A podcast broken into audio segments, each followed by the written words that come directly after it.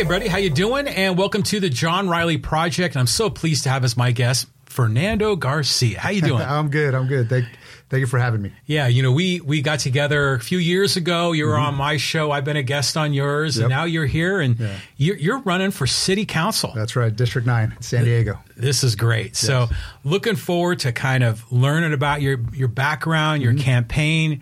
You know, sharing some thoughts and comments with the with the audience. And if you are watching or listening on the live stream, we'll be able to take your questions and comments. Feel free to type them in the live chat on Facebook, Twitter, or YouTube, and then we'll get you involved in the conversation. Um, Fernando, so city council, mm-hmm. okay, San Diego. Yep. District 9. Yep. Where, where is District 9? So, District 9 would uh, include neighborhoods such as Normal Heights, uh, Kensington, Talmadge, uh, College area by San Diego State, uh, which would be like Rolando. Um, City Heights is a big part of it. And then once you go south of uh, the 94, you're looking at parts of like Mount Hope, uh, Stockton area. So, um, that's ba- and, and, then a little bit of Mission Valley East is about as north as we go. Interesting. It's yeah. you kind of always wonder how they decide. Right. the lines are kind of squirrely, right? Yes, yes. Um, but it's generally speaking the eastern part of the city of San Diego. Correct. Yes. Uh, and maybe a little bit of the southern part. That that is correct. So we go to uh, up until we hit like La Mesa. Mm-hmm. Um, and so that's pretty much about as east as we go, and then um, down towards almost National City, right? To you know, but um, but yeah, that's that's pretty much it. That's great. Yeah. So, so um, tell me, you know, before we, I want to go through like some of the bullet points on your mm-hmm. campaign, why you're running, the things that you believe are problems that we need to solve. Yep. But why don't you just maybe refresh my memory, but sure. also share with the audience a little bit about you, your background, where you're mm-hmm. from, and everything that kind of led up to this point. Yeah, so uh, I grew up. Uh, I've always lived in Southern California. Uh, I grew up in a suburb of LA. Uh, when I graduated high school, came to San Diego State. That's what brought me here. Um, so graduated there. I'm an alumni. I'm an Aztec. Um, when I graduated, you know, one of the big things that happened to me uh, in college is um, I had I had my son. Um, at that time, uh, my girlfriend, um, you know, got my girlfriend pregnant at 19, and you know, became a father at a, at a young age. Wow. So, and uh, but was able to finish school. Had to work a lot, and um, you know, stayed in San Diego for a few years after that. Got into financial services. Um, uh, you know, after uh, and then moved up to LA, and then um, you know, in financial services, and then also in the mortgage industry and real estate as well. Uh, got my real estate broker's license. Um, did that for many years, um, and then eventually. Uh, had another son, so I got two boys. My oldest is 24, my youngest is 15. Wow! And um, you know, met my wife uh, while I was living up in LA. She lived in San, you know San Diego. Did the back and forth thing.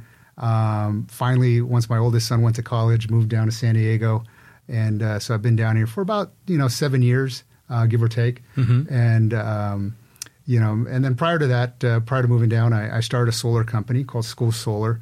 Um, left the financial services industry, got into in the solar business, and uh, been doing that ever since. And um, you know, ran for Congress in uh, District 53 um, and in 2020, lost in the primary, uh, but uh, you know, gave me a lot of good insight into how campaigns work, and uh, decided to run for city council simply because I do feel like we have a lack of leadership here in San Diego and, and in the city council, and um, we need fresh ideas, and I think I can bring that to the table, and you know, I'm just excited right know, about it. Yeah.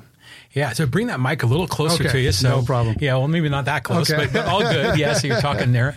Um, the you know, it's interesting. Is I when we met originally, mm-hmm. when you were going to be a candidate for Congress, the yep. thing that excited me about you is that you're independent. Yes, you're not Republican. You're not Democratic. Yeah. So explain that to me. Yeah, the you know, I I love being an independent. You know, I feel like, especially in this country right now, um, you know, there's a big divide you know, and um, yeah, a lot of it just has to do with this tribalism and you know, when you learn to, you know, for a long time I was a Democrat. And when I took that jersey off of being a, a Democrat, it really opened my eyes to other people's opinions. Yeah. It made me look at things more clearly. Uh, you can have some common sense uh, and not be married to any type of ideology. Mm-hmm. And so, you know, and, and, as a candidate, it is tougher though to run as an independent um, because there is no infrastructure for you. So you're, you're kind of doing everything on your own. But I think it's the right thing to do. I think we need to show people, uh, not just through our words, because there's a lot of Democrats and Republicans that will always say, hey, I'll put country over party and I'll do this. Well, I'm actually doing it through my actions, not just my words. And so, because I don't, I'm not looking to, um, represent a political party or big donors. I want to represent just the people. And uh, I think we need leaders who are willing to step out and have some courage and, and do it that way. And so that's why I'm doing it. to me, this is awesome. Okay, thank you. because you know you mentioned tribalism, and Yeah. Mm-hmm. that is such a thing, right? I mean, if you were wearing a red jersey or a blue jersey, the other side is evil, and Yeah. your side is virtuous. Yep. And and on every issue, people divide, and Mm-hmm. And I think an independent voice lets you see the good and the bad on both sides, right? Absolutely. You, you know, the, the, the challenge, though, um, you know, when you take two warring um, interests, typically, and, and it could be something like uh, environmentalists and developers, right? And, you know, the challenge, though, is because I believe as an elected official, is you should look at all sides, speak to all sides, and, and then make a decision based on what's right for the people. One of the challenges, though, is that um, these interests, what they're looking for, are candidates that are either all in on this side or all in on that side. Yeah. you know. And so, as an independent, and as somebody who doesn't think that way, you don't really get support from those very extreme um, organizations. You know, Yeah. which is fine. I don't want it, but you know, the, there are voters who align themselves with those organizations and those um, and those ideas, but. And so that makes it more difficult, but I think it's the right thing to do. I think as elected officials, we need to really start representing the people and not these special interests that are out there. Right. So that that's, you know, that's what I love about being an independent. It's so much freer. Um, and if people just took a, a couple minutes to really just think about some of the issues that, that, that are going on in San Diego, in our country, and not just pick a side, um, I, I think we're going to be much better off. So Do do um, when you're out on the street, you know, talking to people, people probably ask you that. You know, Mm-hmm. Yeah. Mm-hmm. what are you Republican? You Democrat? Because they want to pigeonhole you. That's right. And for some people, that's sometimes the first thing they ask. Okay, what are you? Uh, are you Democrat or Republican? uh, but I will tell you, um, lately, a lot of people have been great. You're an independent. We need that. Yes. People are coming around, and uh, either they're they're excited about the fact that I'm an independent, or they just no longer care because they see that this whole blue red liberal conservative isn't really working for our country, and um, you know they they want their elected officials to just get to business. Right So, on. yeah. I, I think this is so great. I mean, because there's more independents in America than there are registered Republican or Democratic voters. Right. And is that true in San Diego too? You know? I don't. You know, not in my district per se, um, but in um, I can tell you in San Diego, it is the second largest group of voters. So um, it's, for example, it's it goes Democrats, Independents, and then Republicans. So. Mm-hmm. Um, and so, it, but it's a it's the fastest growing Oh, no doubt. segment. So, um, you know, shortly they'll, they'll be the number one. Well, people, I think, remember for so long, San Diego was really Republican. Right. It was like the miniature Orange County back in the Reagan days. Right. Um, and uh, yeah, so I think people, I, I, for me, it's refreshing to see a serious candidate Mm-hmm. with real ideas that is running as an independent. I think that's just so awesome. Thank you. So let me tell me a little bit about your campaign. I mean, what is like the the, the thing that drove you to run? Yeah, you know, I love the fact that when you run for local office, um, you can actually have an impact on the things that you see right outside your front door. You know, that that's important to me. Um, there are an array of issues that um, that I want to attack. Um, I would probably say one of the first things we need to attack is the homelessness issue. You know, and because that's something that we all, if you're if you get in a car and you drive around San Diego, uh, you're going to see the homeless uh, problem. And to be honest with you, a lot of it has to do with I feel like we have a policy of enablement as opposed to empowerment. And so what we need to do is start, um, you know, sheltering people and say that, hey, look, the streets are not an option. That's not an option. Um, so we have to bring people into shelter and make shelter a priority. Uh, and then from there, we can, you know, decide. Some people call it triage or decide where we need to. These people need the most help. You know, and and, and we have to understand that these are human beings. You know, we need to attack it with uh, a level of compassion. Um, but there's many forms of compassion. You know, letting people just l- sleep on the street. Where if you're living on the street, we know you're going to urinate, you're going to defecate on the street. We as a society cannot accept that. We have to set the standard and saying we don't allow that, but we do offer some help for you. Um, you know, the the homeless becoming homeless isn't something that happens overnight. Um, it is a, a process, and so we ideally want to attack it uh, before they're on the streets, so as much preventative uh, as we can uh, in terms of drug treatment. Um, you know, in terms of you know, one of the things Ronald Reagan did say. I'm not a Republican, but Ronald Reagan did say, you know, one of the best uh, social programs is is a well-paying job. Oh, of course. And so, you know, the the better that we can help um, the economy, specifically small businesses. As a small business owner, you know, my heart always goes out to to small businesses and people who are out there trying to improve their community, offer employment. Um, so, you know, I always want to make sure that number one, if we can prevent homelessness, that's the first place we want to start. But once they're in that situation, um, we need to make sure that we that people understand the streets are not an option. We do have shelter from there. From there on, um, you know, we can start to look at: Do you need drug treatment? Are you mental health? Is it a mental health issue? Many times, it's a combination of both.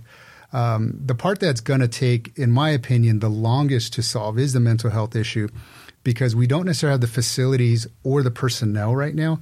So that's the part where we're going to really have to invest and um, and build. But at the same time, um, you know, the, the shelter part is probably the part that we can maybe do the quickest. I do like the idea. You know, there's an idea out there called Sunbreak Ranch um, mm-hmm. that that uh, you know, to me looks like a really good idea where we kind of where we're basically bringing it regionalizing the uh, resources. Um, because one of the things we're doing is we're spending a lot of money on the on this homeless issue without getting a lot of results. Mm-hmm. And so funding and um, it, it, this is going to be a big issue, especially. I, believe you know, we're we're going to be coming up on a deficit here, and and I do even uh, perhaps think we might even come into a recession. And if that takes place, um, we need to be smart with the money we spend. So we need to start um, making sure that we're allocating money in an efficient way. And I, I, like the Sunbreak Ranch idea because it does bring together resources to help combat the problem. Um, so, you know, at the end of the day, I do just feel with homelessness, we just have a policy of enablement, uh, and we need to stop that. Number two, um, you know, when it comes to over, what some people call overdevelopment, you know, there was a an SB 10 um, issue that people talk about and I think that with SB 10, I think it's the right idea, but the wrong approach. Well, here, can you tee that up and explain to everybody sure. what SB 10 is? So, SB 10 is basically where you can go into single family resident neighborhoods. And, you know, depending on the size of your lot, uh, you can, in essence, tear down that single family uh, home and put up to like nine units. And so, um, what that does, though, it can change the character of the neighborhood uh, and, and, and change the, for example, many neighborhoods, there's just not enough parking. Right. You know, and that's the biggest issue. So even in um, in my neighborhood where I live, if they were to do that, we already have a lot of parking issues. If you go to places like North Park, um, Normal Heights is even getting that way. You know, I I avoid those places now because I can't find parking. Right. And so, uh, and not just you know, parking's a main issue, but you also have things like. Um, you know, sewer, um, electric, all these things that um, where those neighborhoods aren't prepared for.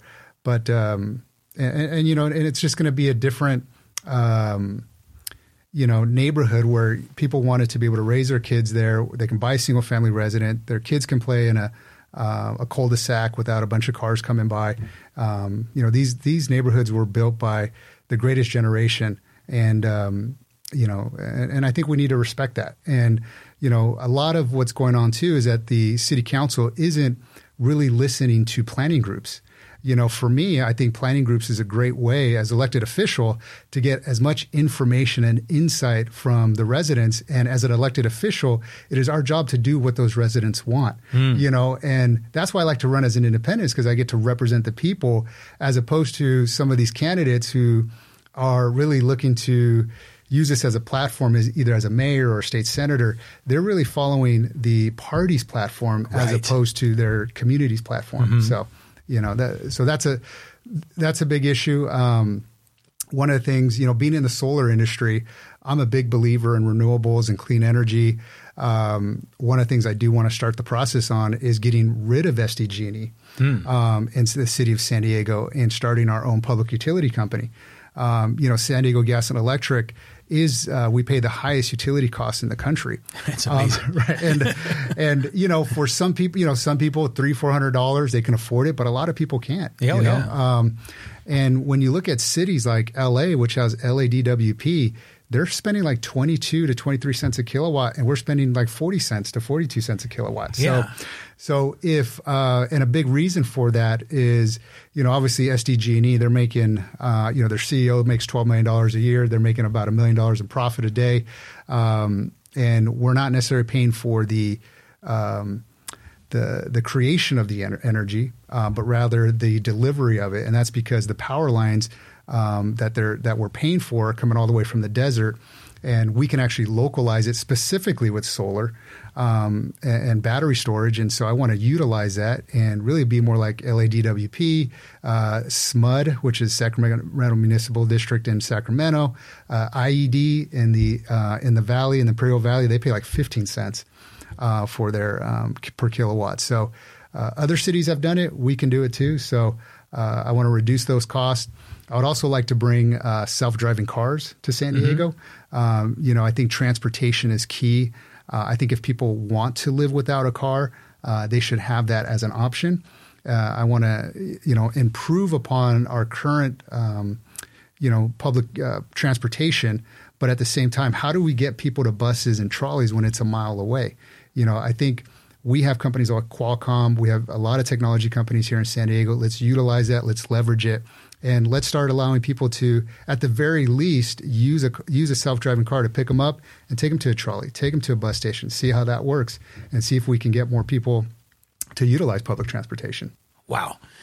Well, first of all, you just shared a lot right there. I mean, we yeah. talked about homeless housing, yes. public transportation, self-driving cars, and um, what else are we talking uh, about? SDG&E. SDG&E too. Yeah, yep. Okay. I mean, and the crazy part of this is each of those are distinct buckets, mm-hmm, yep. and I want to do a deep dive on a few sure, of them. Sure.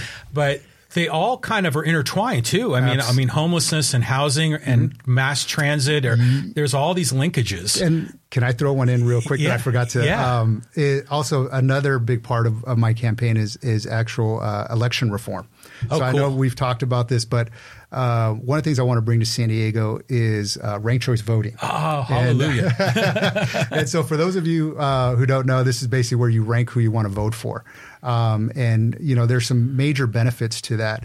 Um, so, for example, um, what it does is it forces candidates to not just talk to people of their party. Mm-hmm. It forces candidates to talk to everybody. And I can go a little bit more depth later, but it, and it allows people to vote for who they really want and not have a fear of a spoiler effect. Right. You know, if we had ranked choice voting on the presidential side, for example, we wouldn't be voting for Trump or Biden. We would have a much better candidate. Yes. You know, and yes. so these electoral reforms are very important. I would like to bring the Democracy Dollars program here to San Diego, where uh, you know people could get a, a twenty dollar voucher, whatever we we decided to be. And so uh, people will actually have some of their taxpayer dollars that they can give to a local candidate so that local candidates can then go to the people for their financial support as opposed to go to a political party or big donors.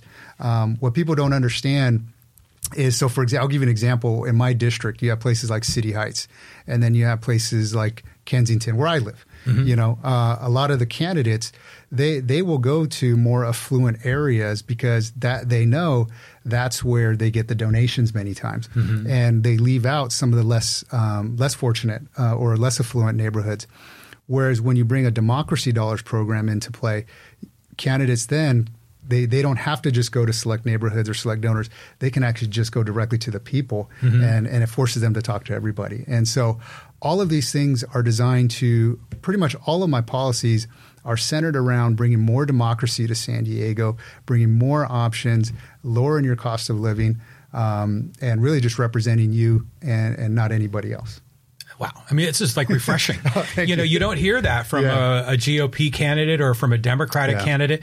Um, Yeah, I mean, I, am a huge supporter of ranked choice. The mm-hmm. democracy dollars is ones I'm learning a little more about. Yeah.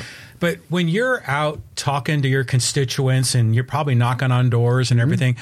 Of all of those issues, what's the one that's their hot button?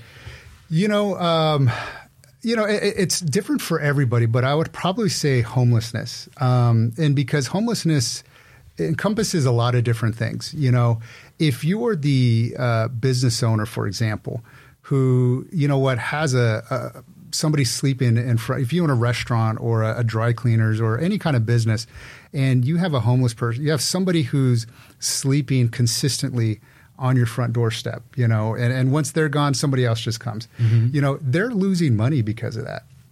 And these are people who took a major risk um, to start a business. You know, it's it's not easy to, to to start a business. You invest a lot of money up front. You're going to make very little money. You're going to put in a lot of time, and the government, you know, in my opinion, the government should uh, encourage that, but also uh, be there to help them. You know, and and so homelessness affects a lot of businesses, specifically small businesses. Um, also, you know, when you live in an area where you don't feel comfortable having your kids walk to school, having your kids walk to the to the park because there's somebody, there's people out there who have probably drug problems, have some mental health issues. Uh, doesn't necessarily mean they're evil people, but they have the potential under the influence or during an episode to do uh, to commit violence or yeah, commit crime. Yeah. So, um, you know, it, it's it's a safety issue. It's uh, you know, it, and like I've always said, if they're living on the street, you're urinating on the street, you're defecating on the street, you're doing other things on the street, and it, it's um, it's a sanitation issue. Um, so there's all these different parts that where homelessness affects a lot of different uh, areas of our life. So to me, that that's a big part that that we need to, to, to go after, and people are really talking about. Um, and it could, but there's also each little neighborhood when you go to these um, planning group meetings, different associations, you really learn that in some every neighborhood has its own little, you know, concerns. You know, some mm-hmm. might be uh, there's um, too much. Uh, you know, people are leaving their cars there longer than they should. You know, um, you know where yeah. you know they want somebody to come and, and, and, and tow that car away. You know, that mm-hmm. could be a major issue in certain neighborhoods. Where in other issues, that's not. Um, but I will tell you specifically in my district, in District Nine, the one thing they're they're very much um, mad about is the fact that the current administration is not listening to them. They're not talking to them. It's a common theme in politics, right? Right. So yeah. they're not uh, they're they're not engaging. They're not helping out. Um, they're when their staff does come. Um, one of the common things that they always say is, "Well, we can't do anything. That's the mayor's office." Oh. And and I, here and and and here's what I'm going to say to my staff: We're never going to take that approach. And the reason we're not going to take that approach is because my staff and because I'm a small business owner, I understand that we need to take accountability. You know, if I send out a vendor to do some work for me and they do, and maybe it's not done the right way or there's an issue, I have to take the responsibility and say to the customer, you know what, we're going to get this done and I'm going to handle it. So my staff is going to say, whatever your issue is, it is our job to make sure it, gets done. If not, then you need to vote us out. Because if we're not able to influence the mayor, specifically in, in San Diego, where we have a strong mayor system, and the mayor does have a lot of power, then why even have a city council? Right. We might as well just get rid of city council, save the money, and, and just let the mayor do whatever he wants. There's no if if a city council member cannot influence the mayor to do what's right and what the people want in their district, we should just get rid of them. Well, the people expect their local representative to, you know, be their advocate. That they can go to them, right. they can, you know, vent, mm-hmm. they can maybe try to find some remedy, mm-hmm. and in a lot of cases, you know, in local government, you know, there there can be a lot of, of good vibes from that. Right and then but you can't promise it. You got to go back. You got to go fight the fight. You right. know, on the city council. Right. But, you know, this is very interesting. All of that you're sharing. Um, but I just want to just quickly say, if you're right. watching on the live stream and you have a question or a comment for Fernando, or if you're in District Nine in San Diego, just go ahead and type it in in Facebook. Twitter or YouTube, we'll get it on the screen. We'll, we'll get that question over to Fernando. Absolutely. So, um, let, us just go a little deeper on homelessness because mm-hmm. it's it's a very complex it problem. Is. To me, I see it as there's sort of three layers to it. The layer one is how did they become homeless? Mm-hmm. Layer two is what do you do with the homeless right now? Mm-hmm. And then level, level layer three is is what's the long term solution? Yeah. So walk me through each of those three. I mean, the first one is what, in your opinion, mm-hmm. causes homelessness? Yeah, so you know, I do like to kind of break it down into some into some groups, and I'll, I'll, I'll explain why. You know, one of the fastest growing segments of of home, people going homeless are uh, seniors. It's the senior population, and you know that's a that's a fact of their their fixed income cannot keep up with you know rising costs. Yeah. So, you know, for those for so for somebody like that, shelter that's not the appropriate uh, response, and and they just can't go out and get a another job or second job, right? yeah, right so whereas yeah. whereas somebody like myself can, I can go get a, another job and, and, and, try to make ends meet. They can't. Th- that kind of approach may be where um, you know they're going to need maybe some rental assistance. Um, that, that's that's where those kind of programs, in my opinion, make sense. The, the uh, another segment um, that I'm very well aware of is uh, our foster care, our foster uh, kids who phase out of the foster care system. Oh. They're about 25 percent of uh, if you go, they're about 25 percent of the homeless population. Really? Right. Oh, I so, never thought about this. Yeah, and so um, and the reason I, am very versed is my wife's a county social worker. Ah. So and and part of the problem is, you know, you do have uh, what's called non minor dependents where they do get some financial help when they turn 18 um, up until I want to say 21. And then, but the problem is they're not learning any type of life skills. So, yeah, yeah, so yeah. they there's not a lot of learning how to get a job, write a resume, get a bank account, um, and, and, and there's not a lot of accountability for them to do that. So that's something that I think we need to work with on with the foster care youth is say, hey, look, rather than have you know potentially the, this group of people go into homelessness, we need to make sure they're equipped with the life skills, not just money. You know, a lot of people think that just throwing money at them or money's it's not. that's it's, not the solution. That's not the solution. Yeah. It's holding them accountable, making sure that they're doing the things to learn the life skills of how to at the very least, even get a minimum job or minimum wage job, and knowing how to, even if they have to rent a room or get a or, or get roommates, you know that whole process of how to get an apartment and get a bank account and you know get a savings account to save some money. That just simple life skills, how to cook for yourself, uh, so you're not wasting money. Um, you know, so that that's a big part of the segment of the population. Um, and then in terms, so those are two major. Uh, groups of people that are in the home that are homeless right now that I think we can attack uh, and prevent. And then in regards to um, you know, and then anybody else, I think that we need to make sure that we have uh, drug treatment because there's a lot of people who are on drugs, whether it's drugs or alcohol, who want to. Uh, who want to go into treatment, but they either don't have the money or it's just not available. Mm-hmm. And we need to make it so that if anybody wants to go to drug treatment today, that they have a spot to go to. They shouldn't have to wait. We need to make sure that if, if you're somebody that makes the commitment to say, hey, I have a problem, um, I need help, that there's help there right there and then. Um, so that, that I think that's a major thing we need to do if they're willing to, to take that step. Now, for those who are homeless right now, um, you know, we need to, we first need to set the standard. And some people aren't going to like this, but, you know, somebody has to step in and say, hey, look, we cannot have people living on the street we need to create some type of temporary shelter.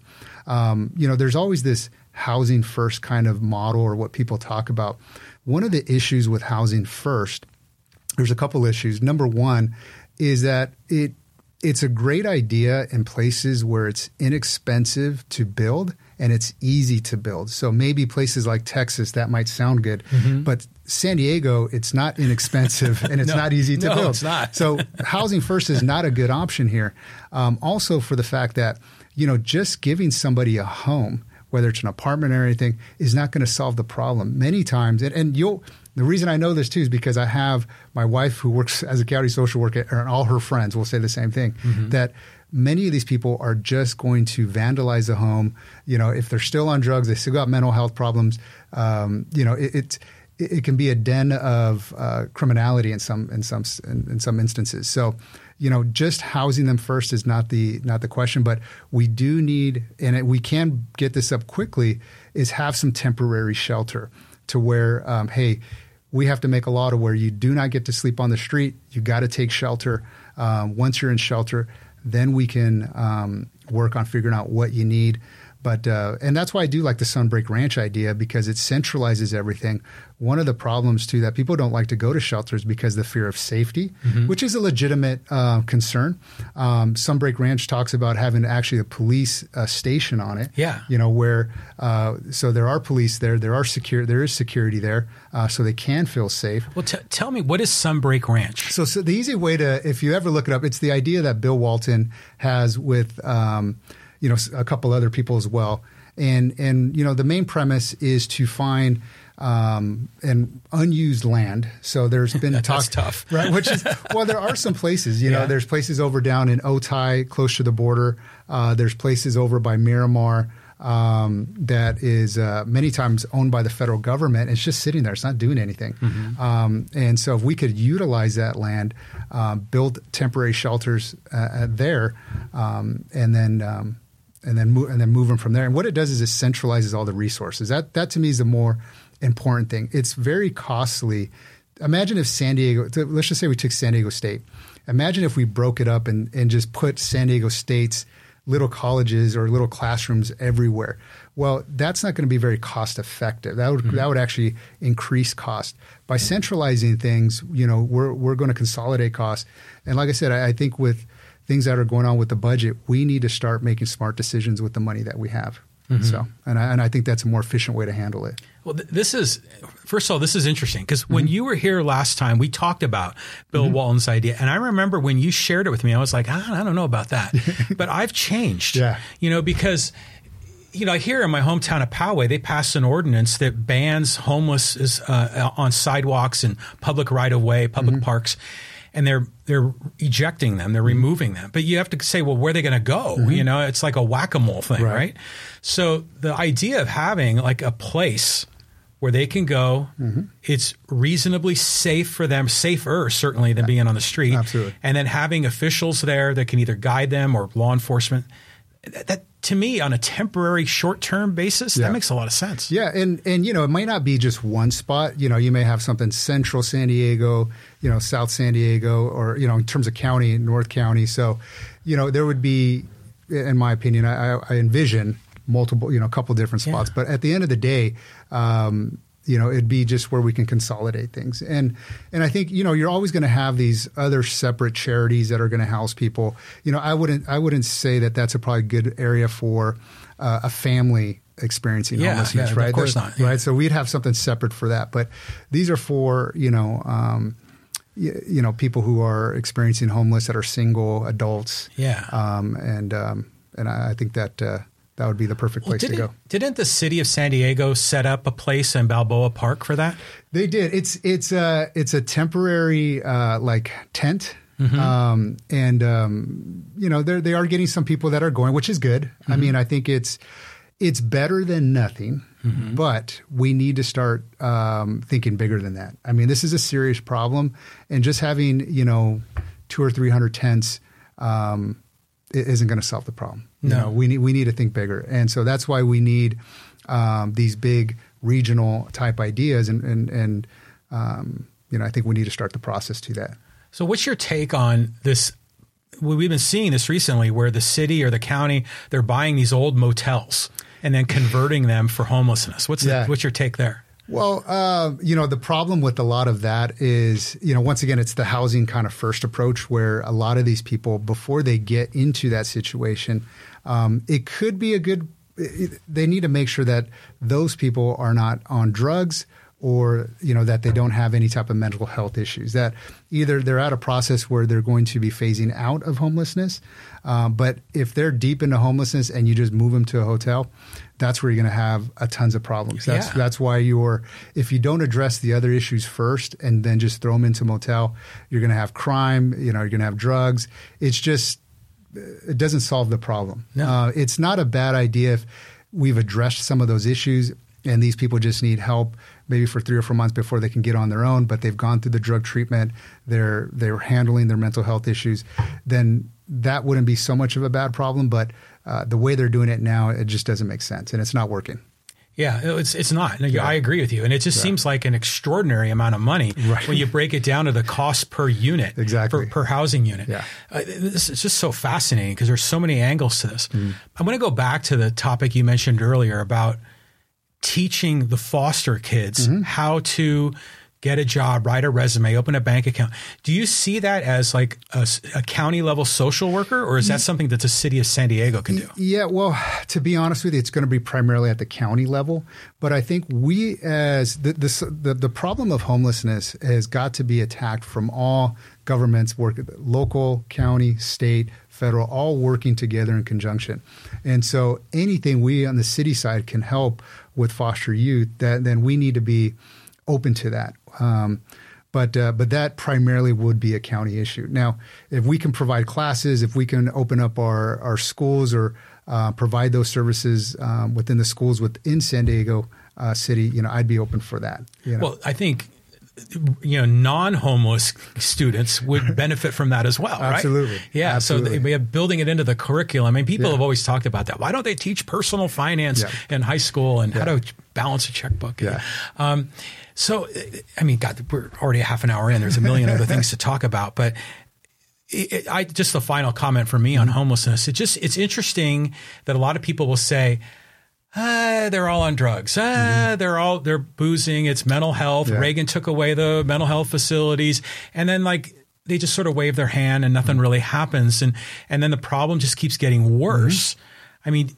Do you see a way that we can turn this around, like long term? Yeah, well, I think that you know, I, I don't think homelessness will ever one hundred percent go away. I, Oh, of I- course right? not. I, I think I think we remember a day where, yes, you could uh, downtown San Diego, even like downtown LA, you had a Skid Row, which was literally at that time maybe a couple blocks, right? Yeah. And nobody ever, and everybody said, you know, that that's always kind of probably going to be there. But now it's almost its own little city, you know, and we're seeing where where people feel like that's an option. And that's the part I think we need to take away saying, hey, we no longer accept this. It's gotten so bad that um, and nobody wants to be looked at as the mean guy, as the villain. Yeah, of right. course I, I think yeah. that's I think from a especially a political as a pol as a elected official, you know, the the person who's going to come down and say, "Hey, we don't allow this anymore," um, there's going to be a lot of outcry. You Oh, of know, course. right? So Yeah. that's where we need to have leaders who are coming out and saying, "Hey, this is something we need to do." Have the political will to push things forward and say, "This is about not allowing. This is about helping people, not about um, you know being cruel to them."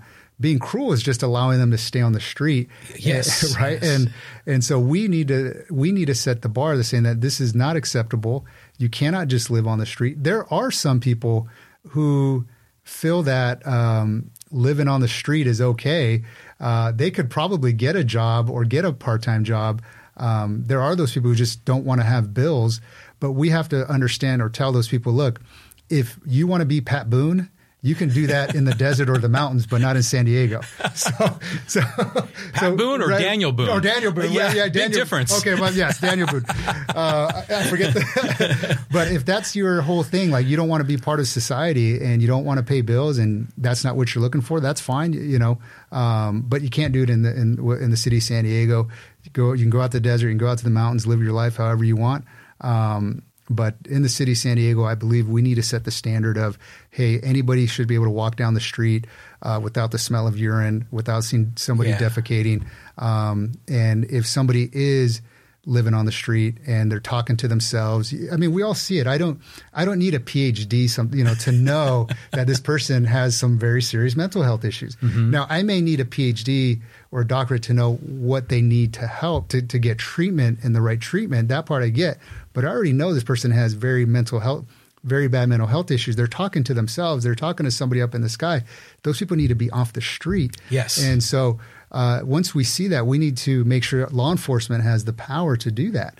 Um, and we have to understand too that some people just aren't going to want to go. And that's why we do have to empower law enforcement to say, hey, this person just doesn't want to go. You have the right, the physical right to to take them off the street. And you know, I understand some people aren't going to like that, but that is how we're going to have to clean it up. Yeah. Yeah. Yeah, I mean, God, there's like, again, there's so many levels to this, and yeah, people don't want to be the bad guy, Right. But there, there, the, the things that have to be done. But let's Mm-hmm. transition to another topic that's a tangent, and we'll talk a little bit about housing policy because you were talking about SB 10 Mm-hmm. um, and you know some of the concerns in District Nine about this. Um, you know, and there's all, all kinds of development going on all Right. over the place. So, walk me through your vision on housing. Yeah, so I like the idea of you know building more. I do like the idea of making uh, building easy. You know, I think uh, or easier, right? Yeah, I should right. say. Um, so I, I think that's important. I do think that um, there are like even ADUs. Um, I think ADUs are um, uh, can be used to help the housing shortage. The problem is, is we have developers kind of taking advantage of the ADU program. You know, you have they'll have one. Uh, it's where you're seeing in, in single family residence, you know, two, three story, a couple of them going up, and there's no parking in many cases. So they're having to park on the street, and there's already not enough parking on the streets in those neighborhoods. and so, and and you know, it's an eyesore for many people. And so, it's it's not. I'm not against somebody putting an ADU in their back uh, uh, in the back of their house. I think that can actually be appropriate. I actually one of the things I want to bring to San Diego is a program that says, hey, if you put an ADU in the back of your house and you actually rent it out at actual affordable rate, mm-hmm. one of the things that we want to do is whatever the cost of that ADU. So I'm going to just give you a number. So let's just say the cost to build that ADU was $225,000. This is an example. Rather than add that to your property tax, we're going to exclude it. So we're going to keep your property taxes the same as long as you sign a contract to uh, rent that at a f- actual affordable rates. Okay. So it's going to actually help. So we can actually use ADUs to help with the housing um, crisis here, and as long as it's appropriate in terms of um, in, in terms of size. Second, we can even supercharge that, and I'll give you an example. In my neighborhood, you have a lot of people, specifically seniors, who are living in a three bedroom, four bedroom house. Maybe it's a couple, and it's just them, right? And there's nobody else utilizing the other rooms in that home. And so, if they're willing to build an ADU in the back of their house and live in that house in the back and rent the front, their their their, their traditional house they had, then what we're going to do is we're going to exempt that from their property tax, and so they're going to get a much lower property tax bill. So it incentivizes them. Uh, to build that ADU, that additional housing, but it opens up housing for another family to move in. And so we can start to use property taxes incentives to help with building and not have these tax incentives go to um, you know big developers but just the residents of san diego um, and you know that's not something that should be forced but it could be encouraged and say hey here's an opportunity uh, i do think that uh, potentially we can you know one of the also big problems too is we have a lot of people who utilize Airbnbs. And so we have, you know, with Airbnbs, you're only allowed so many um, licenses per person. And there's a lot of um, people who are abusing that. And we need to start enforcing that because where you have people having 11, 12 licenses and they're using kind of these straw buyers almost for the licenses. And uh, we need to start enforcing that and, um, making because those take up housing. So I think if we enforce that, but also encourage those people by giving them a window saying, hey, if you have an Airbnb and you have been a licensee and we're going to come down hard on you, if you want to avoid that, if you open up to long term housing and um, and offer that to the residents of San Diego at affordable rates, then maybe you avoid some of the penalty. You know, those the, the incentive angle is interesting to me, particularly the supercharged version. Yes. where the grandma and grandpa move into the back ADU, Mm-hmm. and then the four bedroom house is rented out. Um, now, but aren't property taxes a county thing rather than a city thing? It is. So those are things that we would have to work. So there's many of these things that we would have to work with uh, the county to make that happen. But I think these are ideas that if if we're um, will now we may have to take. Uh, you know, obviously, if those property taxes are going to be lower, then we may take a small hit in terms of revenue that we bring in as a city. But what we're doing is we're providing more housing, you know, which is going to free up more income for people to spend in our city. Um, for, it's going to make it easier for families to live. And so, if we can work with that, um, and then also I want to give incentives, property tax incentives to. There's parts of San Diego uh, specifically like El Cajon, uh, where we have some abandoned buildings, where if we say to them, hey, if you're willing to either build, because I'm a big believer, there's certain corridors where we should be building up more where if we can build up on those transit corridors, then let's do that and let's give you some some incentive to do that. And property taxes is a is a great way to offer that. Um, so it is something we do have to work with the county, um, but I, I think we can make it happen. Yeah, again, I love the innovative ideas because yeah. usually the Republicans and Democrats have their own canned ideas, right. and you could think out of the box. You can yeah, be creative. Exactly. So now we've seen on the news these cases where people live in modest homes on modest sized lots and mm-hmm. they go in their backyard and on the other side of the fence there's like two story six unit correct in the little postage stamp lot right, right. is that a common thing throughout san diego it, or are those rare exceptions well so i think the problem is right now as of right now it's not too common but it's kind of opened up the floodgates where people are so worried well if these if this keeps going on the trend keeps going then yes it will be very common um, i mean in my neighborhood it's not very common. In most neighborhoods, it's not yet. But why people are fighting right now is because they can see the writing on the wall that if we don't address this now, then it will become an issue five, six, seven years from now, and the neighborhoods will be totally different. Oh, yeah, yeah. I mean, well, housing is totally in a state of transition right. wherever you look. I mean, it's it's a common t- discussion topic on my podcast. Um, wow, and there's just so much there. Yeah, and I, I also um, I think in terms of California I think they do need to open up more what, some people refer to as urban sprawl on the outskirts. You know, if you look at California on a map, uh, I mean, there's so much land in California that we're not utilizing. Yeah, yeah. And you know, with technology now, where especially people can, in many cases, work from home.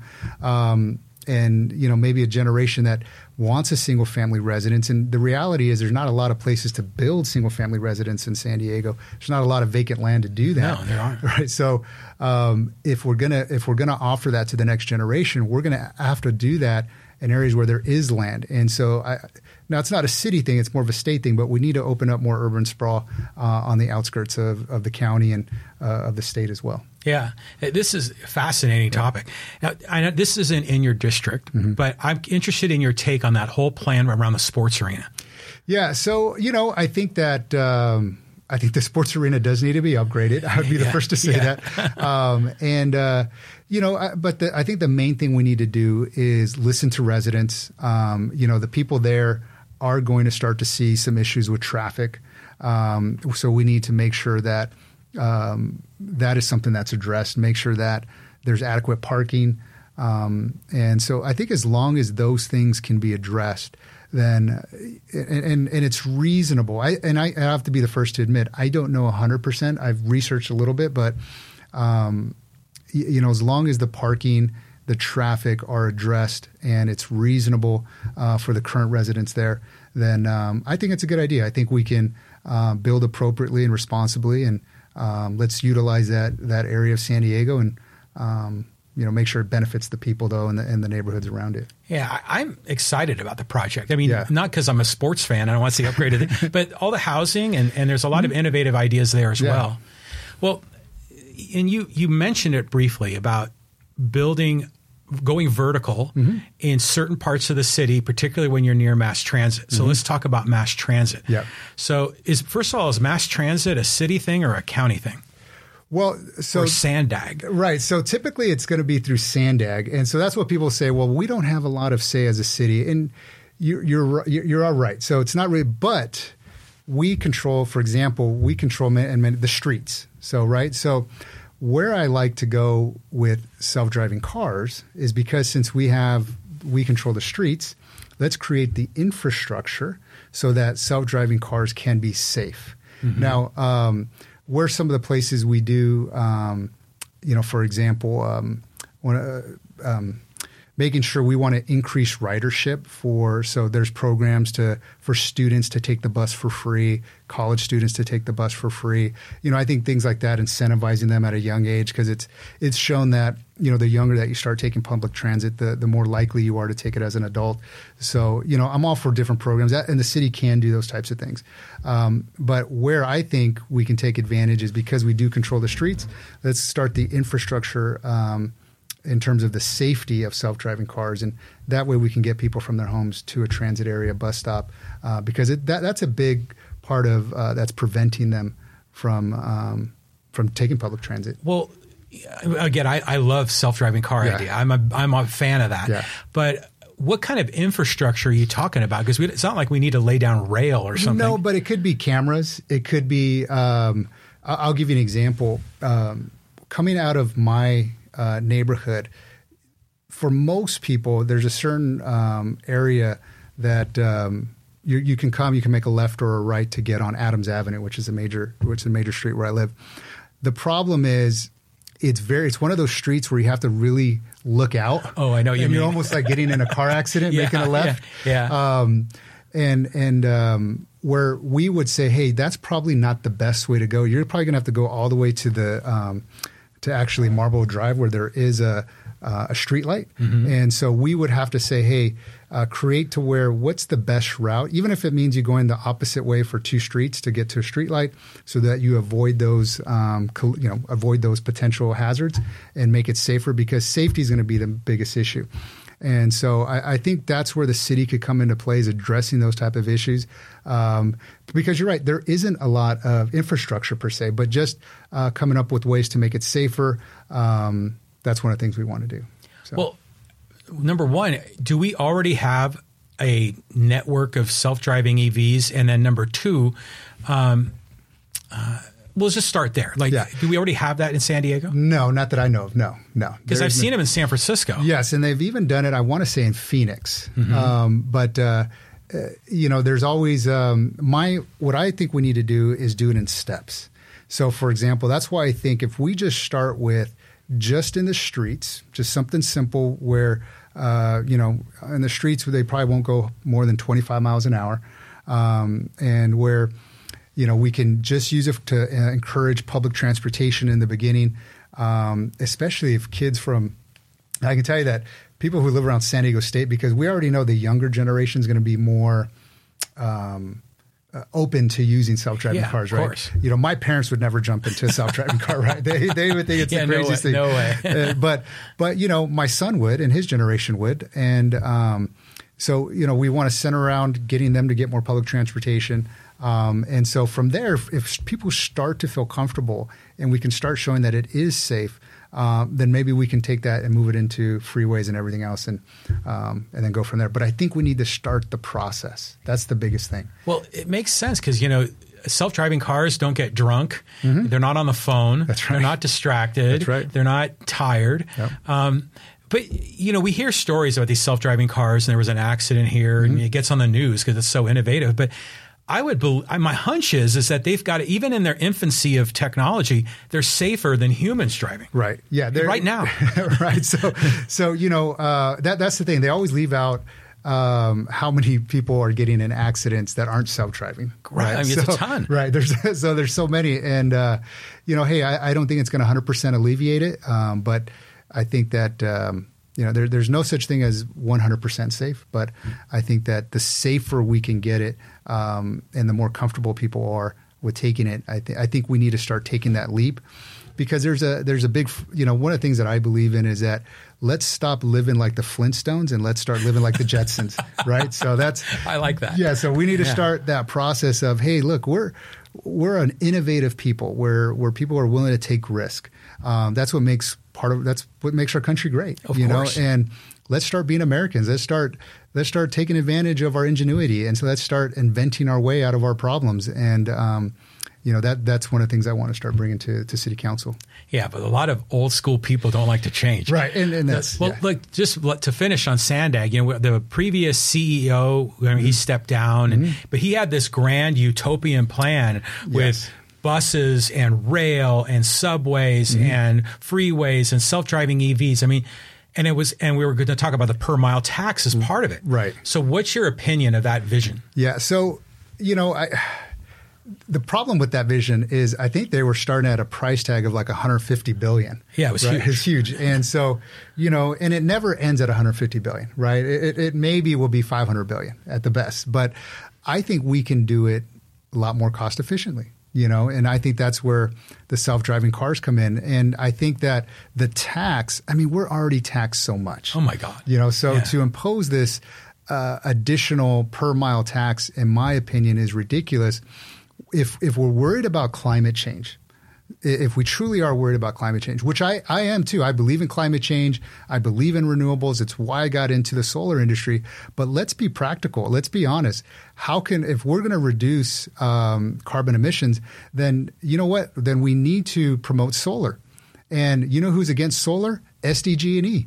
So, so, Well, yeah. so let's get SDG, SDG and E out of the way. Let's start our own public utility company that focuses on solar. Let's start focusing on transportation that um, that focuses on self-driving electric cars. Let's make it so that it's easy to drive an electric car. Um, if that means we have to have charging stations on on city property, and one of the things that I want to offer as an incentive is anywhere on the city that we have city property and to city employees, if you own, uh, let's put solar on all of those city properties. Let's have charging stations. Let's say to the employees there, as a benefit, if you have an electric car, bring your car. We're going to fill you up for free while you're working. Right on. Right. So let's start incentivizing people. Let's take, um, you know, let's take it seriously. Let's start building. Um, you know, I'm a one of the things I don't talk to. Well, on my on my podcast, I talk a little bit about is is hemp. You know, as a building material. Yeah. And so let's start using hemp as a building material and allow also contractors. Um, and let's set the stage to say, hey, if you want to use hemp as a building material here in San Diego, in the city of San Diego, um, we're going to allow you to do that. It's fire resistant. It captures four times the amount of carbon that trees do, um, and and it protects our topsoil. Uh, it doesn't take, you know, it's a weed, so it doesn't uh, take pesticides. It doesn't use as much water. I mean, it can solve a lot of our problems. So if we're serious about climate change, let's start using these ideas as opposed to taxing us more and forcing us into things that we don't want to do. Well, hemp isn't this the the uh, the voodoo? You know, uh, you know, people are. Our, our, you know, that's funny is our country Reefer Madness, right? right. You know, obviously there's, you know, there's that that people feel, but the reality is our country was founded on uh, the farmers used hemp. I mean, it was almost mandatory in many cases where farmers had to utilize hemp uh, in order to because it was such a viable product that they could use it for ropes, they can use it for all kinds of different things we need to utilize it for building materials. Um, you know, it's a great. Um, it also rejuvenates the topsoil, which, if you're familiar, we're losing our topsoil here in the in, in the United States, which is crucial to farming. So we need to promote hemp.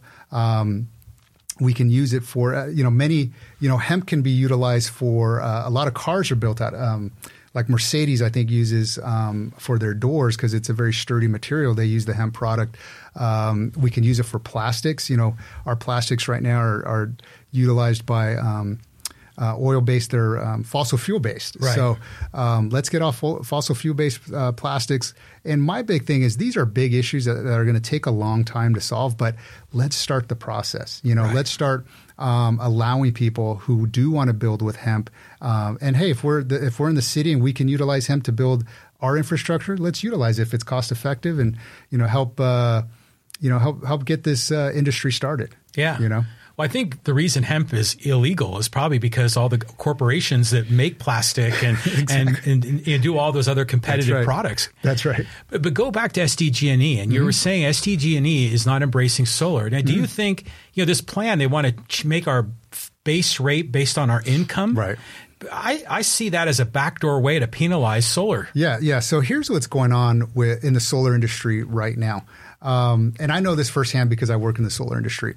Uh, you have to understand that there's um, three major public utility companies here in California. You have SDG&E, you have Edison, and you have PG&E.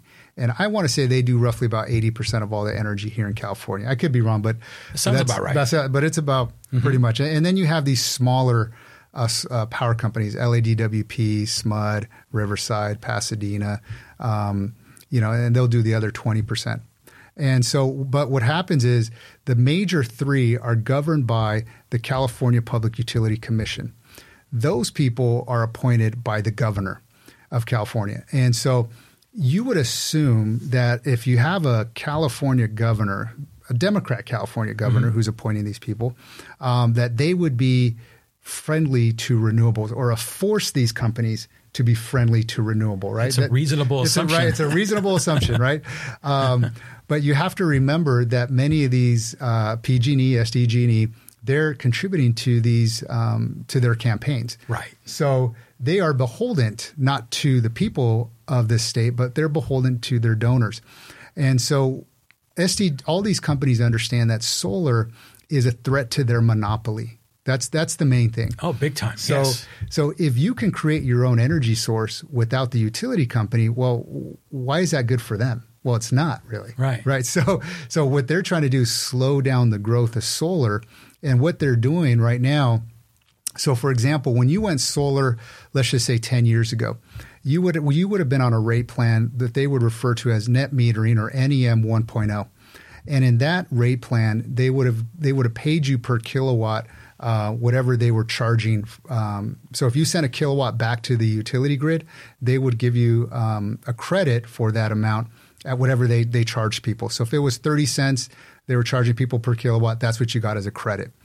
Then you went into NEM 2.0, and in NEM 2.0, that's where they they went to um, uh, this different pricing where they charged um, uh, time of use, where mm-hmm. they would pay you uh, charge you less during the day and more during peak hours, which is about four to nine. Um, and they know that solar is producing a lot during the middle of the day. And so they would charge you less, and that would mean that less per kilowatt. So if they were only charging, let's say, 25 cents during the day, they would only give you a 25 cent credit.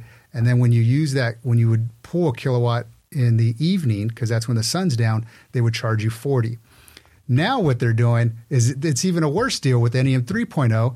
They're saying we're only going to give you about nine to 10 cents a kilowatt that you're sending back to them. Yeah. So, um, so what it does, why it's killing the solar industry is that it's not making sense to go solar unless you really have a battery backup.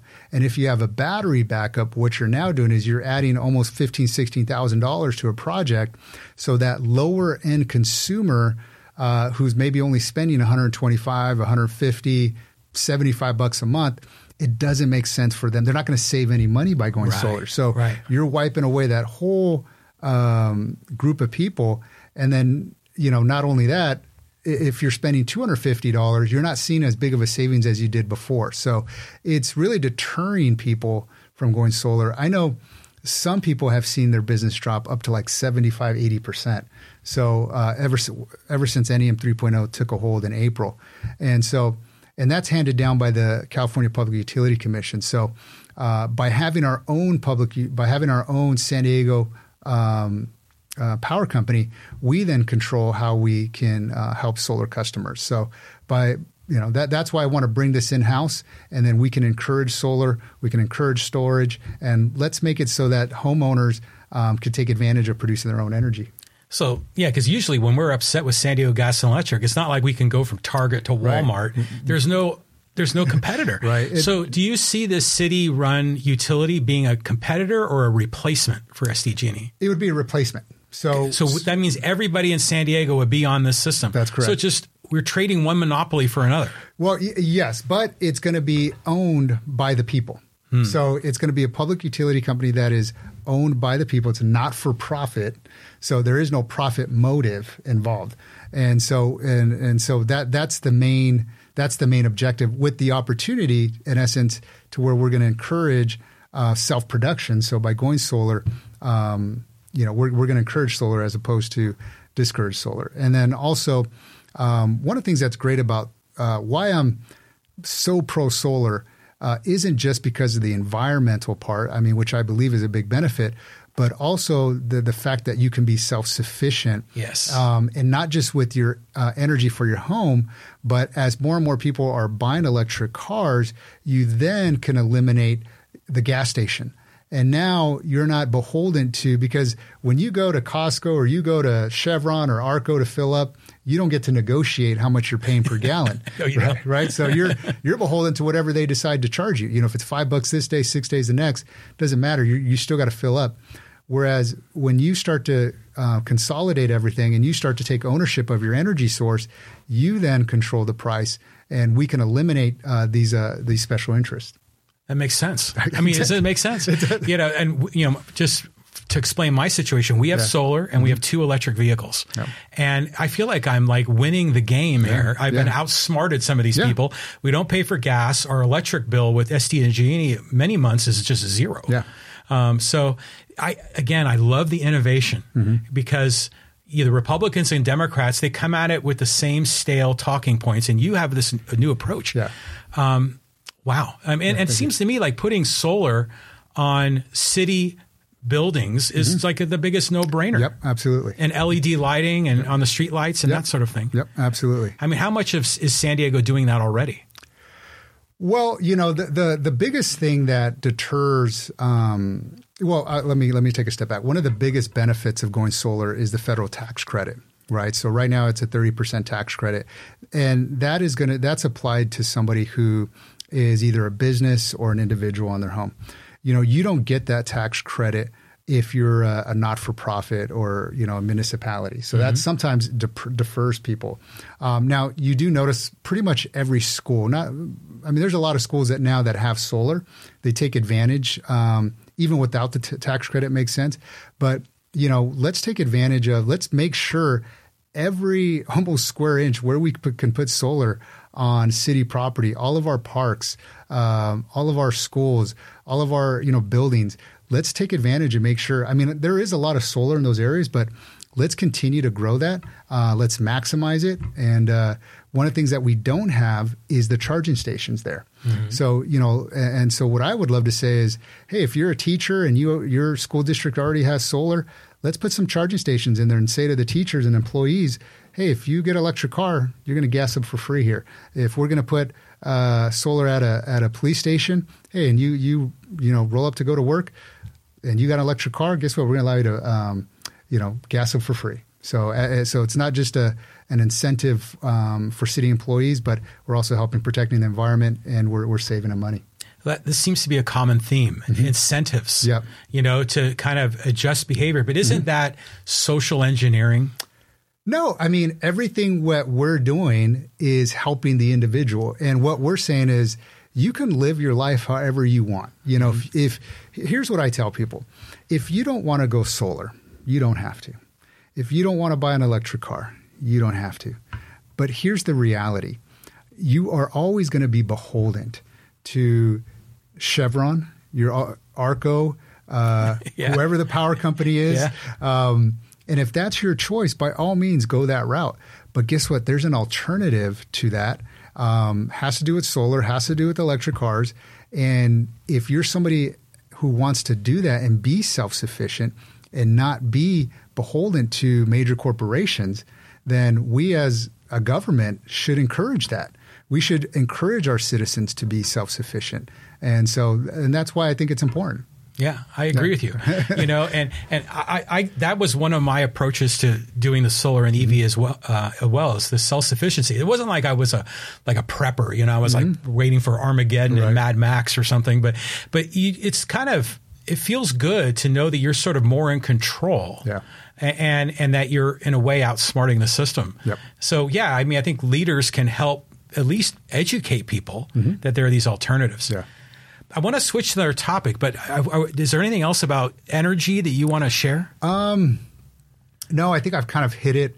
Uh, I mean, there is a an there's already um, a movement. It's called um, Power. Um, that's already uh, in, in already started to get rid of SDG&E in the city of San Diego. So, you know, that's a movement that that's already started. I would get behind that and see how we can work with that. But uh, there's a lot of people already talking about it, and you know, I think I think we really need to start the the process.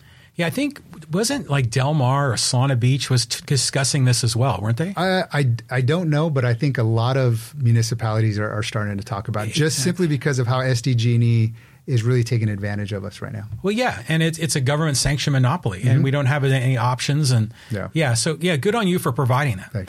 Let's switch a little bit. I, I've been following the news, and apparently there's going to be a ballot proposition coming up about a sales tax increase in San Diego. Right. Well, explain that to me. Yeah, so um, I want to say so that's um, Campan. I wa- and, and correct me if I'm wrong, but I want to say Campanile and uh, the mayor are behind that. Um, but I could be wrong on the city council member. But definitely the mayor is behind it, and um, uh, you know, my biggest thing right now is we're the highest taxed, you know, state in the country. I mean, we're Oh, already far. we're already taxed as much as possible. Our issue is not is not getting tax revenue; it's how we spend it. And as a as an elected official, we are a fiduciary to uh, the taxpayers.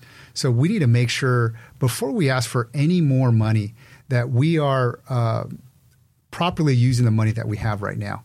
And it is, and it is, to my opinion, that we're not. So let's start looking at what we do have, making it better, making it more efficient before we start going back to the taxpayer and asking for more. So I'm not a fan of any new taxes. If we were the lowest taxed state in the country, then maybe I could say, hey, we're the lowest tax state. Let's raise taxes because we need to. But that's not the case. We're the highest um, tax state. And so we need to uh, help. And, and you know, really, we need to help the middle class in in California. It's not the rich leaving, it's not the poor leaving, it's the middle class, and that's because you know they're being taxed more than anybody, and we need to help them the most. We want to keep those people here, and you know, taxes is one way of keeping those people here. Make sure we're, we're giving them, um, you know, proper services. So what's the proposal? I mean, because I think they got the signatures to get on the ballot. Is it like a half a percent or something like yeah, that? Yeah, it's. Uh, I want to say it's. Um, it's half a penny. Yeah. Um, and so that you know to everything. I don't know if there's any exemptions to it, but um, um, you know if that goes through, I know to some people half a penny you know might say oh it's not a lot, but you know we need to send a message that we don't need more taxes. Let's do what we need with what we got. You know, mm-hmm. because if it's if it's a half a penny now, it's going to be a full penny. It's, it, it, it only gets worse. You know, once you start adding taxes, super hard to start bringing them back down. Oh, they rarely ever Rare- come rarely, down. right. Yeah, but there's always So- some crisis that they have to mm-hmm. go up. Yeah, and you're right because well, California is insane tax, mm-hmm. but there's like the the state level and then a county level, and then some cities have an add-on of the city. Correct. There's some communities in California that have sales tax over ten percent. Yeah, it's crazy. Yeah, I, I you know, in, in San Diego, we just don't need that right now. You know, we um, we need to you know spend within our means and, and our you know means and be more efficient. And um, to add any additional sales tax to me is not the right idea. Yeah. Now, let- let's just switch gears to something else. Describe for me a little bit about the competitive nature of your race. You know, who's running? Mm-hmm. Sure. What makes you special and different from them? Yeah, so right now the uh, incumbent is a gentleman named Sean Elo Rivera, um, and then there's a, there's three of us running. So there's me, Sean, uh, and then Terry Hoskins. Um, Terry, I you know I, I'll be the first to tell you I like Terry. Um, you know he's a good guy, uh, has a great backstory, um, retired police officer. Um, you know, and and I think that you know his if I was going to say what are his strong points um, when it comes to public safety and law enforcement, I, I think he's got a uh, a good background when it comes to those sorts of things. I think where my background comes into play and what separates me, and they're both Democrats, so you know it's an independent versus two two Democrats. I I would say what separates me from them is number one, having the courage to run as an independent and not be beholden to an ideology is important so I can represent the people as opposed to a political party. That's number one. Number two, um, you know, I feel like I come with, with a, a business minded background. You know, a lot of these politicians, Sean's one of them, who basically, uh, you know, you get these politicians who kind of they graduate, you know, maybe they go to law school, which Sean did, and you know, maybe they work on a campaign or you know they do something and they work for staff and they've almost never really had a real job. You know what I mean? So, you know, they, they don't know what it is to It's a invest. career That's right. They, Yeah. they, they don't know what it is to, you know, hire people. They don't know what it is to invest their own money into things, create ideas out of nothing. That, that has been my life. You know, that's what I do. Um, and so when it comes to being able to think outside the box and look for solutions um, and, and to tackle big problems like energy, like housing, you know, being in the solar industry and understanding how energy works and being somebody that can actually speak to it when it comes to replacing SDG&E um, with their own public utility company, I think I'm the best at the job. When it comes to housing and development, you know, I've been a licensed real estate broker for 15 years. Um, you know, I'm, I, I sit on the San Diego Association of Realtors Housing Opportunity Committee Board. Um, that gives me more. That gives me a lot of insight in terms of housing. And at the end of the day, you know, specifically Sean, our incumbent, he's not listening to a lot of the planning groups. Uh, I'm there at the planning group meetings, and I'm making it known that I'm inviting these people personally to my house, you know, and and Nice. and so I'm saying to them, hey, look, um, I'm not going to invite you to my house and look you in the eye and then backstab you and say uh, um, I'm going to go do something else. I'm here to listen to you. I'm here to represent you, and um, I think that's important. Um, so I think my my background, my business background. Um, and uh, and also nobody's talking about you know, that we haven't got into, but election reform Oh, yeah. right? yeah. I mean, they have zero interest in talking about. Uh, ranked choice voting or, or democracy dollars, um, which I think are very crucial because it eliminates uh, a lot of the special interests that are out there, and it just gives more people more choice, more democracy, and none of them are talking about that right now. And, and to be honest with you, no, almost no politicians are. So um, I think those are the issues and. That, that are important to, to San Diego and, and that I'm very versed in that I have experience working with. Well, I think those ideas, democracy dollars, and definitely ranked choice voting, Mm-hmm. is a threat to the institutional or establishment of the two main parties Yep. and how the system's been sort of rigged for them. Yep.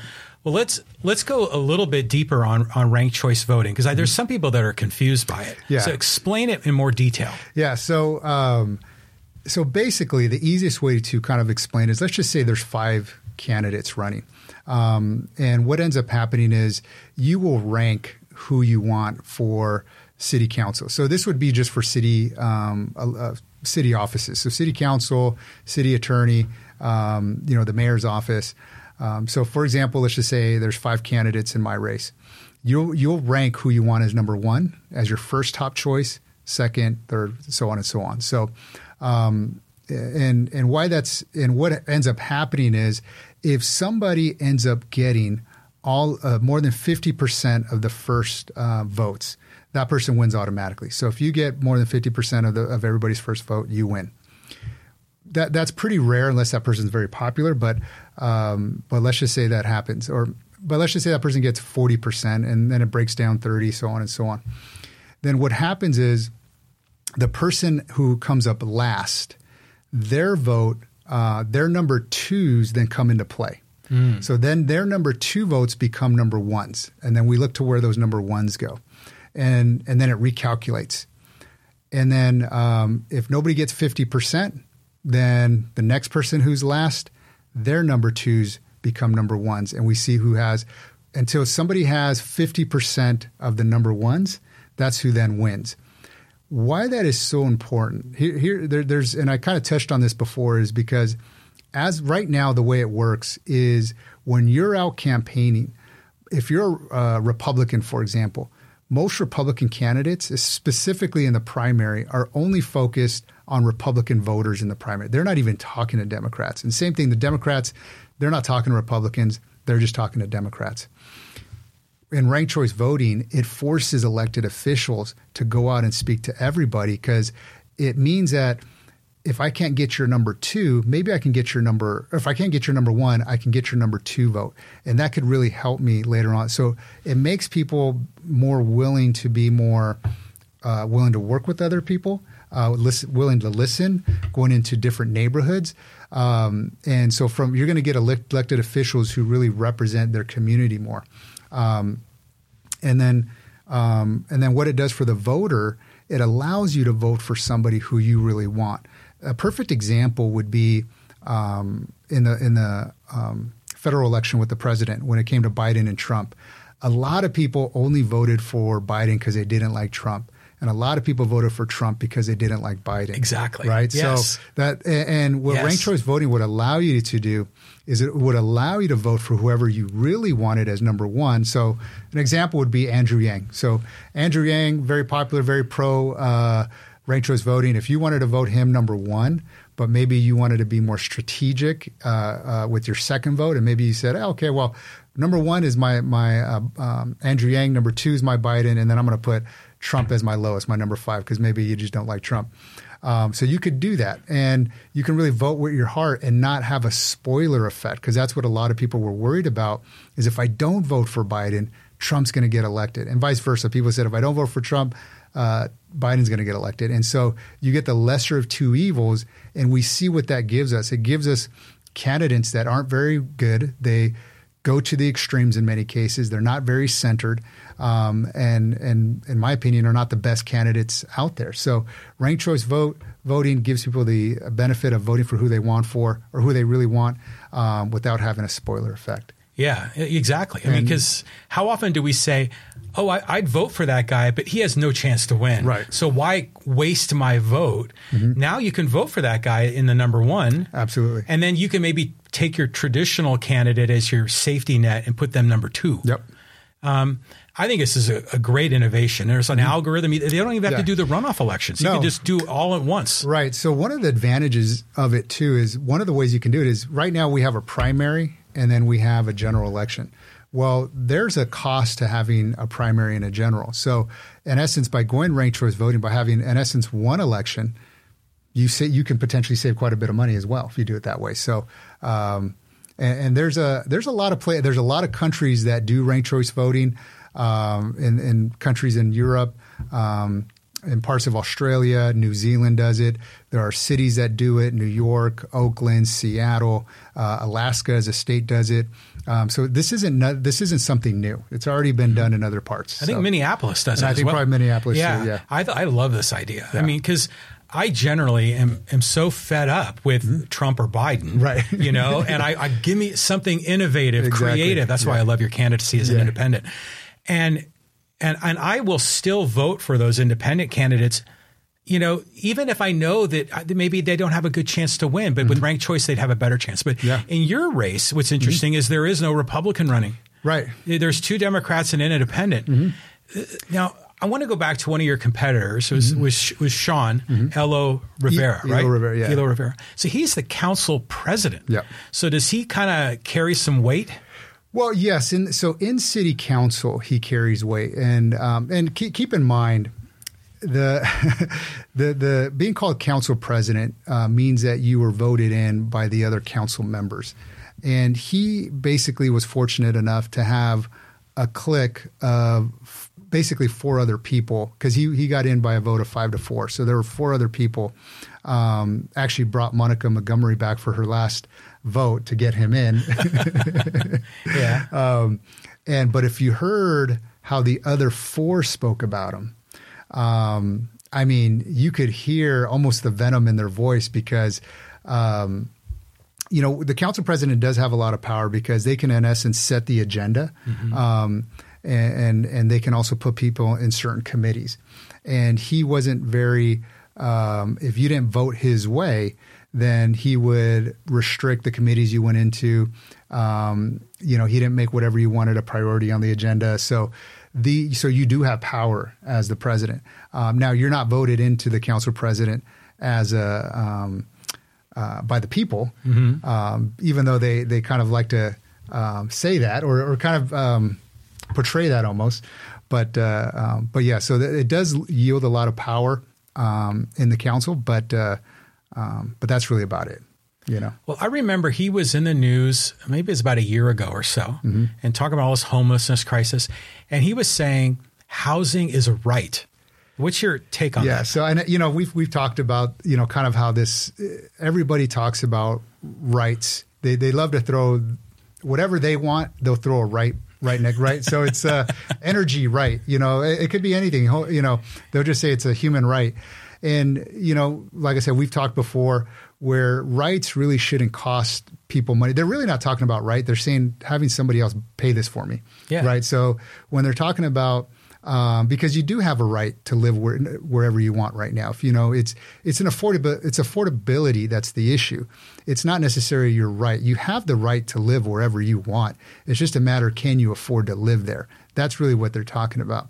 They just want to throw this word right and add it on, um, you know, because maybe it, you know, people feel like, oh yeah, you know, maybe I should have a writer. this is a uh, something that I'm entitled to, but but you have the the right to live wherever you want. Nobody's preventing that from you. If you have the money, you can do it. It's an affordability issue, and so I would like us to just talk candidly about it and say, hey, if housing is an affordability issue and we need to make it more affordable, then let's talk about it um, in that respect and let's say how do we attack the affordability issue how do we help um, build our economy here in San Diego so people have higher paying jobs? Let's just not throw this, oh, it's a right, which really means somebody else paying for your home. Um, because if I have to pay for my own self, why should other people be able to get something for free? And I'm all for people helping certain people in certain situations, but at the end of the day, we all already have a right to live, uh, and we have that right to housing. It's just getting them, getting housing to an affordable price. Well, you're right. Yeah. And I am a big supporter of what you said because one of the things I talk about in my podcast is about our inalienable rights mm-hmm. of life, liberty, and the pursuit of happiness, um, and which our nation was founded upon. But I think when you declare housing a right, like you say, someone else has to then provide it mm-hmm. or fund it. Right. And then as a result, you end up violating someone else's right to their own life, liberty, and pursuit of happiness right. to right. give a right to someone else. Right. Yeah. So it's yeah, it's yeah. tricky. Because when you, when you when you talk about right, like when you think about the freedom of speech, your right to freedom of speech, that doesn't cost anybody anything. That doesn't cost you anything. Doesn't cost me anything. Mm-hmm. Your right to assemble, your right to religion, um, you know, that doesn't take away from anybody else. Doesn't cost anybody else. Those are true rights that we have. Yes. You know, right to housing. Um, this this term that they just like to throw out. Um, you, you know, I, I, don't agree with it. Um, we already do have a right to live wherever we want. It's an affordability issue that we need to work on. Yes, yeah. that makes sense. Yeah. Um, God, we've been at this about an hour and a half. Oh, no. There's one topic I want to touch yeah. on that we haven't touched on. Okay. Crime. Mm-hmm. You know, I know overall crime has generally been going down, but is that true throughout San Diego? So here's, you know, here's the the um, major crime has has kind of gone down, meaning you know murders, um, you know rapes, those types of things, and um, I think what people worry the most about and what they're seeing a lot of is is a lot of the petty crime. You know, for example, you know, I, I'm, I'm fortunate enough to live in a decent neighborhood, but you know, the, my neighbor to the left, they got their car stolen, um, and this is within the last 12 months. They got their car stolen. Neighbor on the right got their catalytic converter, you know, um, taken, you know, stolen. Really? Yep, um, and um, and then also uh, about a month ago, the neighbor had uh, their car um, popped open, taking stuff out. Took about two hundred dollars worth of gift cards out of the uh, central console. Came into my car on the street, mm. uh, my wife's car. We didn't have anything in there, but it was um, look through. So there's a lot of petty crime going on, and you know you'll see that also. It's it's hey look, when when we would walk into a Rite Aid or a Target five ten years ago, were they locking all this stuff up? No. There's a reason for that now you know, and that's because there's a lot more petty crime. And what people aren't realizing is this petty crime affects us in many different ways. The reason your car insurance is going up, which pretty much is happening to everybody, is not because there's more accidents. It's because there's more people breaking into cars, and those people aren't being held accountable. You know, we're enabling them to say, hey, if you steal somebody's car or you know break into it and uh, and do a snatch and grab, you're not going to do much time, if any. And so that's why we're starting to see our, our insurance rates go up. Um, and so it's affecting the middle class. I mean, a lot of people may not worry about getting um, killed or raped, but they are worried about walking down the street. They yeah. are worried about getting assaulted or robbed. And a lot of people aren't reporting crimes, and a lot of people aren't, um, and it's not getting reported, um, especially the petty stuff, is because you know, cops we we don't have enough police officers. Number one, um, so if it's not a if it's non-emergency and no no cop's going to come by, it's like why even report it? You know, like I'll give you an example. My car was rummaged through, and we didn't even you know we, my neighbor called the cops and they did a report, but we didn't. You know, so um, nothing was taken, but you know somebody was able to pop our door and get in. So wow so I, you know, the the, you know, I, there's always these different crime numbers that go out. Um, I always like to get a pulse of how people are are talking and feeling, and you know, the reality is people are getting their cars stolen. They're they're getting broken into, and um, people just don't feel safe um, walking down the street in certain areas of San Diego, and that shouldn't be the case. Yeah. Yeah. That, that's, yeah. You, we, we, we, you go, you ever go on nextdoor.com? Yeah. And there, people got their ring doorbell cameras and they're finding people in their front right. yard at 3.30 in the morning. Yeah. Yeah. That, that seems to be, it's the petty crime. Mm-hmm. There's been a couple of theft rings, mm-hmm. but they get blown out of proportion because overall, I mean, 30 years ago, crime was a big problem, not as much now. Yeah, I mean, there are parts of, you know, if you looked at, let's just say Logan Heights, you know, uh, in San Diego 20, 25 years ago, um, much, da- you know, it's much safer now in certain Mm-hmm. neighborhoods. Yes. So, um, you know, which is a good thing. But we still have um, a lot of petty crime in certain parts of, of the city, of San Diego. Um, I do think we need to, you know, one of the problems with law enforcement too is they don't feel supported. Um, and it's not just um, paying them more. You know that that could be part of it. It's it's not how much they're being paid, but it's the support that they need. You know, it's feeling that hey, are they if they make a bad call, are they going to uh, be scrutinized? You know, and, and I'm all for holding law enforcement accountable. You know, when it comes to law enforcement, it's a very it's a balancing act. You you have to support them, but you also have to hold them accountable. But you can't just do one without the other. You know, if you're simply not supporting them but only holding them accountable every time they something goes wrong, that's not the answer.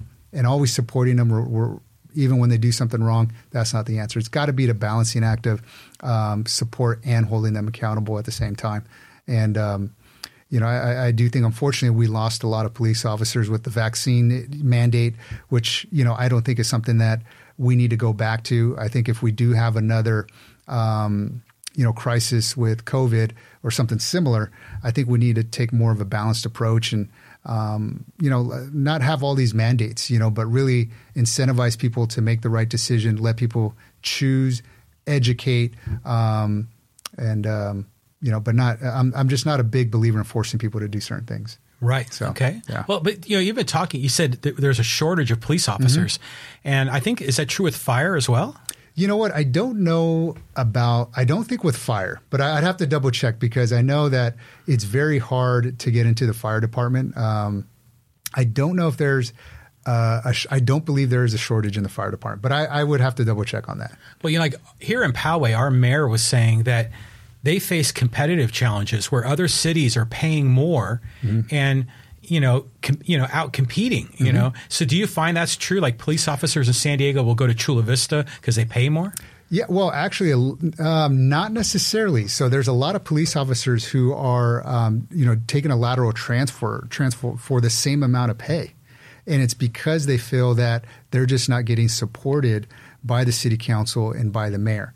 You know, um, and that and that's with talking with police officers that I know that support is a big issue. It's not just pay and benefits. I mean, that is part of it, but um, for the most part, they're funded and paid pretty well. It's just they're, they they feel this.